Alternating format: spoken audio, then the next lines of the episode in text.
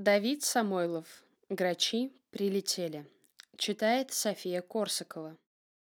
Стояли они у картины. Саврасов. Грачи прилетели.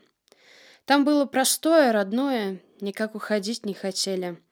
Случайно разговорились, поскольку случилась причина. Саврасов.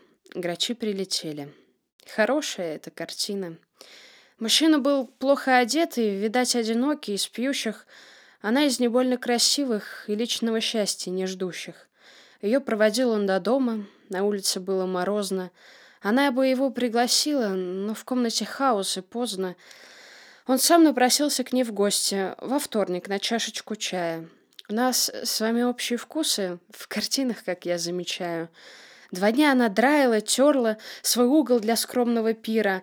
Пошла на последние деньги, сиреневый тортик купила. Под вечер осталось одеться, а также открытку повесить.